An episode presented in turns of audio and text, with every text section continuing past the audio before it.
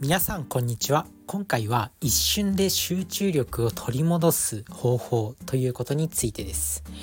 まあねこれ自分自身が発見したんですよ。あこれめっちゃ集中力取り戻せるみたいな。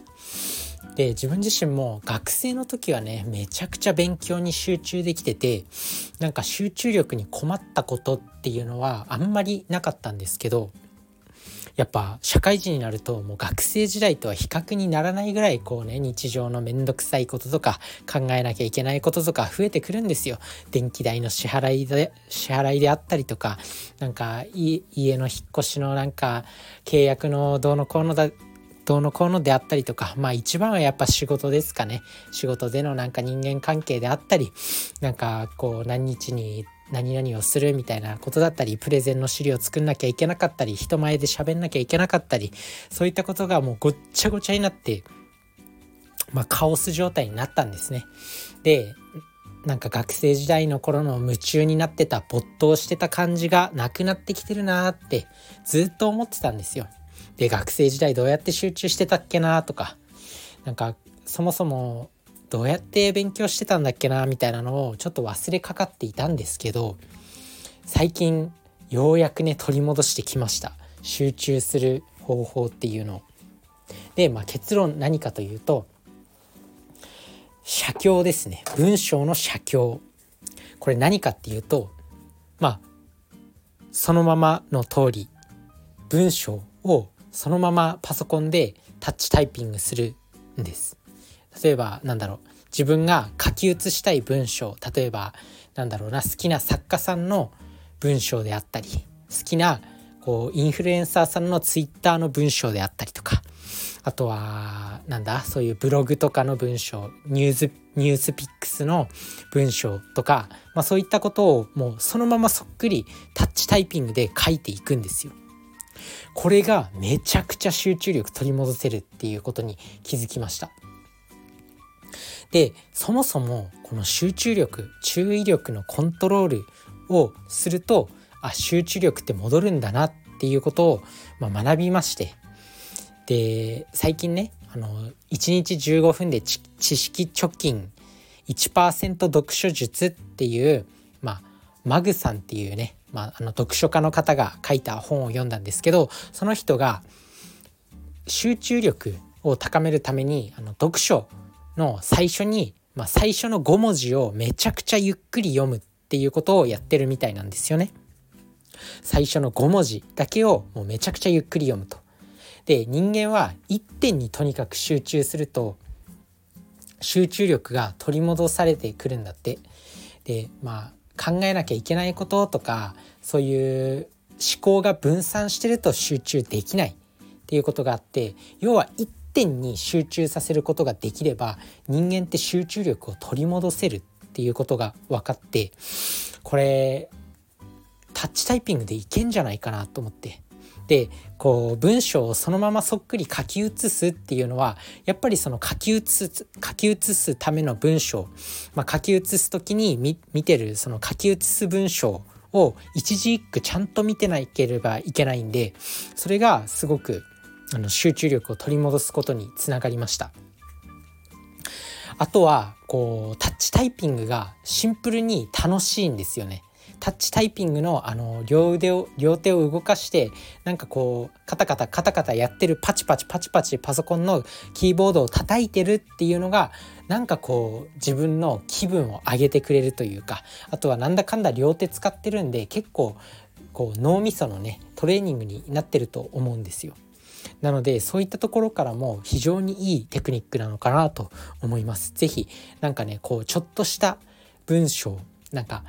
5分ぐらいで書き写せるような文章ですね、まあ、そういったぐらい、まあ、1,000文字500文字から1,000文字ぐらいの文章かな。そういうなんか自分の好きな文章とかそういったものを是非仕事の前とかなんかこう集中したいっていう時の前とかに是非取り入れてみてください。そうするとすぐ集中力が取り戻せます。まあね集中力さえコントロールできればまあ人生でいろいろな部分で良くなるのかなと思います。まあそれをそれこそ勉強であったり健康に関することもそうですね、まあ、何かしらこう自分の勉強をするとか仕事をするとかダイエットするとかでも集中しなきゃいけない場面あると思うんですよ。運動する時にも運動に集中しなきゃいけないし食事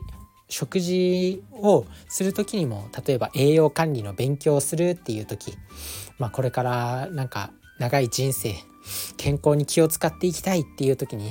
まあ、健康の勉強をしなきゃいけないじゃないですか。まあ、そういう時の勉強の前に是非こういったものを取り入れてみてください。タッチタイピング非常におすすめです。で確かにこのタッチタイピングっていう能力も自分自身が学生時代の時はそんなに早くタッチタイピングできなかったんですけどなんだかんだ大人の社会にね飲まれてもみくちゃにされて自然とタッチタイピングがねブラインドタッチができるようになってたんですよね。だから確かに学生の時には使えなかった集中法なのかなと思います。今はあんまり苦もなくタッチタイピングが早くできるんで非常にいいテクニックだなと思いますまあ、タッチタイピングが得意な人とか、まあ、難なくタッチタイピングできるよっていう人には非常におすすめの集中法になると思うんで是非取り入れてみてください。集中力をコントロールして人生をコントロールしましょう。まあ、ということでねここからはちょっと雑談したいと思います。でなんかねうわーすげえなって思ったことがあったんですよ。なんでこんなこと考え考えることができるんだろうみたいなまあね自分自身はキングコングの西野さんの Voicy をまあ、毎日聞いてるんですけどその中でキングコングの西野さんが学生時代にこう家庭科の授業でりんごの皮むきっていうものを、まあ、やってたらしいんですよね。で意外と手が器用でりんごの皮むきとか上手らしいんですよね西野さんは。でただりんごの皮むきをするのはもうつまんないってなってりんごの皮むきをもう極めてやろうっていう考え方になってでそこからりんごの皮をそうシマウマの模様にしてみたいっていう。もうりんごを見たらこうシマウマって思うぐらいもうりんごじゃなくてシマウマと思わせるぐらいのものを作ってやろうって言って、まあ、リンゴの皮むきを非常に極めたことがあったらしいんですよね。でまあ結局ねそこで極められたのかっていう結果はまあリンゴにしか見えなかったっていうことなんですけどなんか面白いエピソードだしそういう思考になるのがすごいなってシンプルに思いました自分自身がそんな家庭科の授業でりんごの皮むきをしてシマウマの模様にしようなんていうことを思いつくことができなかったんですよね。だからなんかこうねやっぱ発想の違いとかってもうすでに子供の頃から決まってるのかよみたいななんかそんな悔しい気持ちにはなりました。やっぱすげえなって思います。で自分自身は今からそうなれないのかなって非常に悔しく思いますね。何なんだろうね本当に才能とか地頭の良さとか。なんかそういうのって、まあ、めちゃくちゃムカつくんですけど、まあ、なんだかんだ人間ってやっぱりまあ、構造まあ何？そういう体の水分量とかなんか目が2つついてるとか鼻がついてるとか髪の毛が生えてるとかそういうところは一緒だけど種の多様性。なんかね最近学んだんですけど種を存続していく。例えば生物種、まあ、魚であったりこう植物であったり、まあ、そういうのがいる中で多様性があるとやっぱりこう存続していけるからなんだろうわざわざこう多様性にしようとしてるんだって。だから人間もなんか同じようにこうポジティブな人ばっかりだけポジティブな人ばっかりでこうめちゃくめちゃくちゃコミュニケーション力が得意でみたいな人ばっかりだとそれはそれであの種が存続できない要は同じような人ばっかりいると種を存続することができないらしいんですよね。だから人間にはいろんな多様性があるだからこそここまで種を存続することができているしまあなんだろうな生物界のトップみたいな感じじゃないですか人間って。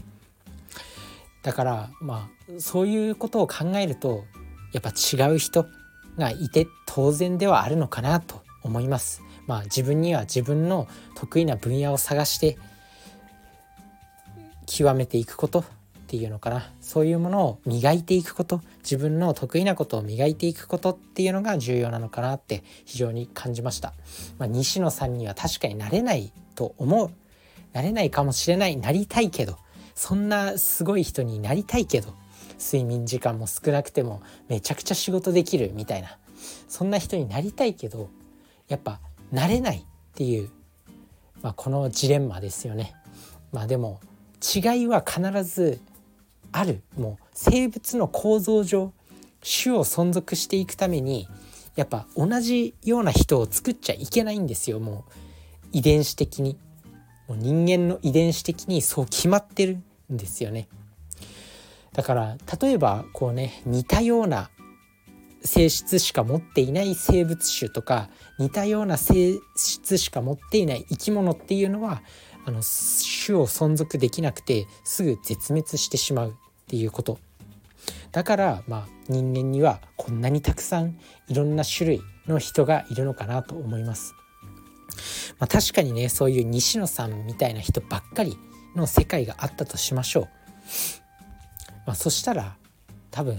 一瞬でこう滅びてしまう。まあ、西野さんって確かにこう結婚しないっていうふうに、まあ、宣言してるんですよね。まあ、未来は分かんないんですけどでも結婚しなかったらそもそも子供を作ることができないんでそんな人ばっかりだったらダメなんですよね種を存続できないんですよね。まあそんな感じで、まあ、自分には自分自身の役割がある得意な分野があるっていうことを考えればいいのかなって思います。まあ悔しいですけど一個ねちょっと受け入れることができた出来事でもあったと思います。ちょっとね雑談が雑談の話が熱くなっちゃいましたね。まあそんな感じでまあ、今日の本題はね集中力を速攻で取り戻すには、まあ、自分の好きな文章をそのまま書き写そうっていうことでした。是非やってみてください。それじゃあねバイバーイ